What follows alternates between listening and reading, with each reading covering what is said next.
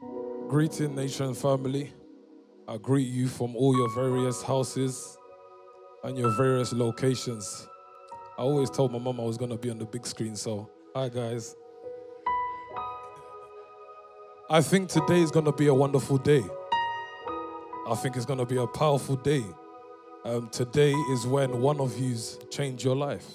One of yous make the decision to take on the purpose that God has put in front of you.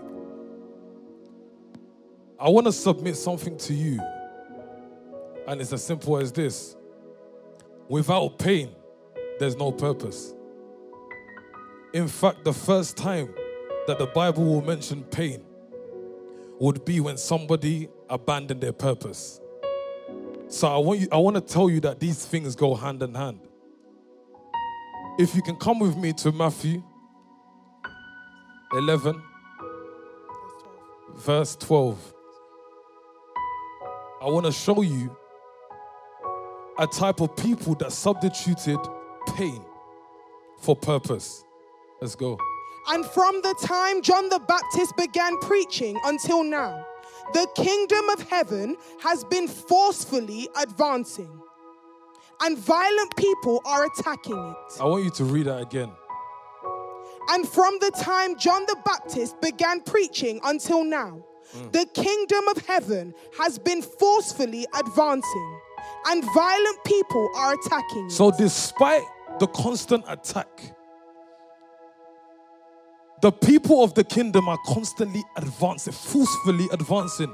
When the Bible says forcefully, when any, whenever ever you see the word forcefully there, it means despite any obstacle, obstruction, pain, that these men or women constantly was advancing. So the only way to treat pain is to advance in Him. So wherever you're seated this afternoon, there's a pain that you're carrying, and what God is saying to you is advance. Because more time, when you see pain, you associate it with stagnant. Whenever there's pain, somebody will always make an excuse to why they cannot move. There are brothers out there that are stuck in the hood because somebody killed their friend. So the pain becomes their excuse. But what God is saying this afternoon is advance. What he's looking for is he knows that you're in pain, but you know he wants to rely on somebody despite the pain that they will advance in whatever that he tells them to do. So, in case you're wondering, this is the training ground where men are trained. Where you bring your problems and we actually show you that your problems are just exams. They're not real problems, they're exams. Please go to the next scripture. Walking along the beach of Lake Galilee, mm. Jesus saw two brothers, mm. Simon, later called Peter, and mm. Andrew. They were fishing, throwing their nets into the lake. It was their regular work. Mm.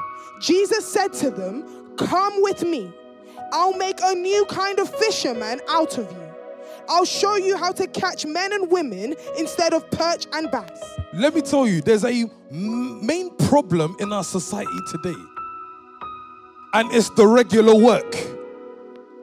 God doesn't want to associate himself with just regular work. Whenever you see God come into a person's life, what he wants to do is he wants to bring a new kind of system. And this system doesn't depend on how much pain you're in. This system is actually whether you can turn that pain into purpose. Because you see, if you are in no pain, if there is no problem in your life, then God cannot make you. There's no reason for God to focus his energy onto you.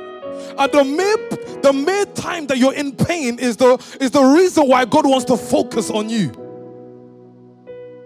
I remember when I was in prison. What I didn't know is I didn't know that God was focusing on me because the world had rejected me. I couldn't get a job. Society had abandoned me. Pain. I wasn't deemed fit for society. Pain. But let me tell you what God does with the pain. He makes your pain into a weapon. He says, Before I formed you, I knew you. But let me tell you what happened is when you came on these grounds, you see what they taught you was that you see, whenever you see pain, to stop, to just follow with whatever you just met. I want to tell you that the mere fact that you're in problems is the reason why God wants to train you. Because it wasn't, you know, in the story of Abraham, he didn't call out men that were training, he called out men that were trained. These are people that learn how to to get their problems and use it to go and capture to go and rescue Lot. What am I saying to you this afternoon? Don't worry about your pain, advance. Advance in the kingdom, you know, that your pain is just there to remind you of your purpose. It doesn't matter what your pain is. The more you draw closer to Him, the more you draw close, the more He draws close to you. Pain keeps you on your toes. So if you've come fresh into th- this afternoon and you've wondered why you've been living with all this kind of pain, God is telling you advance in the kingdom. Let Him teach you how to bring a new system into this world. Let Him teach you. I know there are many new people that have come into the cinema today. Your life is about to change. Your life is about to change because you didn't know that your pain was drawing you close to your purpose. So, what do I want to say to you? Allow Him to make you. Allow Him to be your strength in the time of weakness. Allow Him, allow him to guide you. I was speaking to a young fellow last week.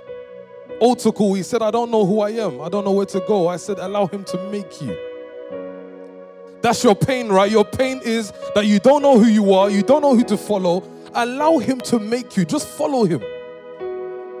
The pain will be that there will be a couple things that you need to abandon, but it will draw you close to your purpose. So I submit to you this afternoon that you see the only reason why you have pain is to draw you close to your purpose. Thank you.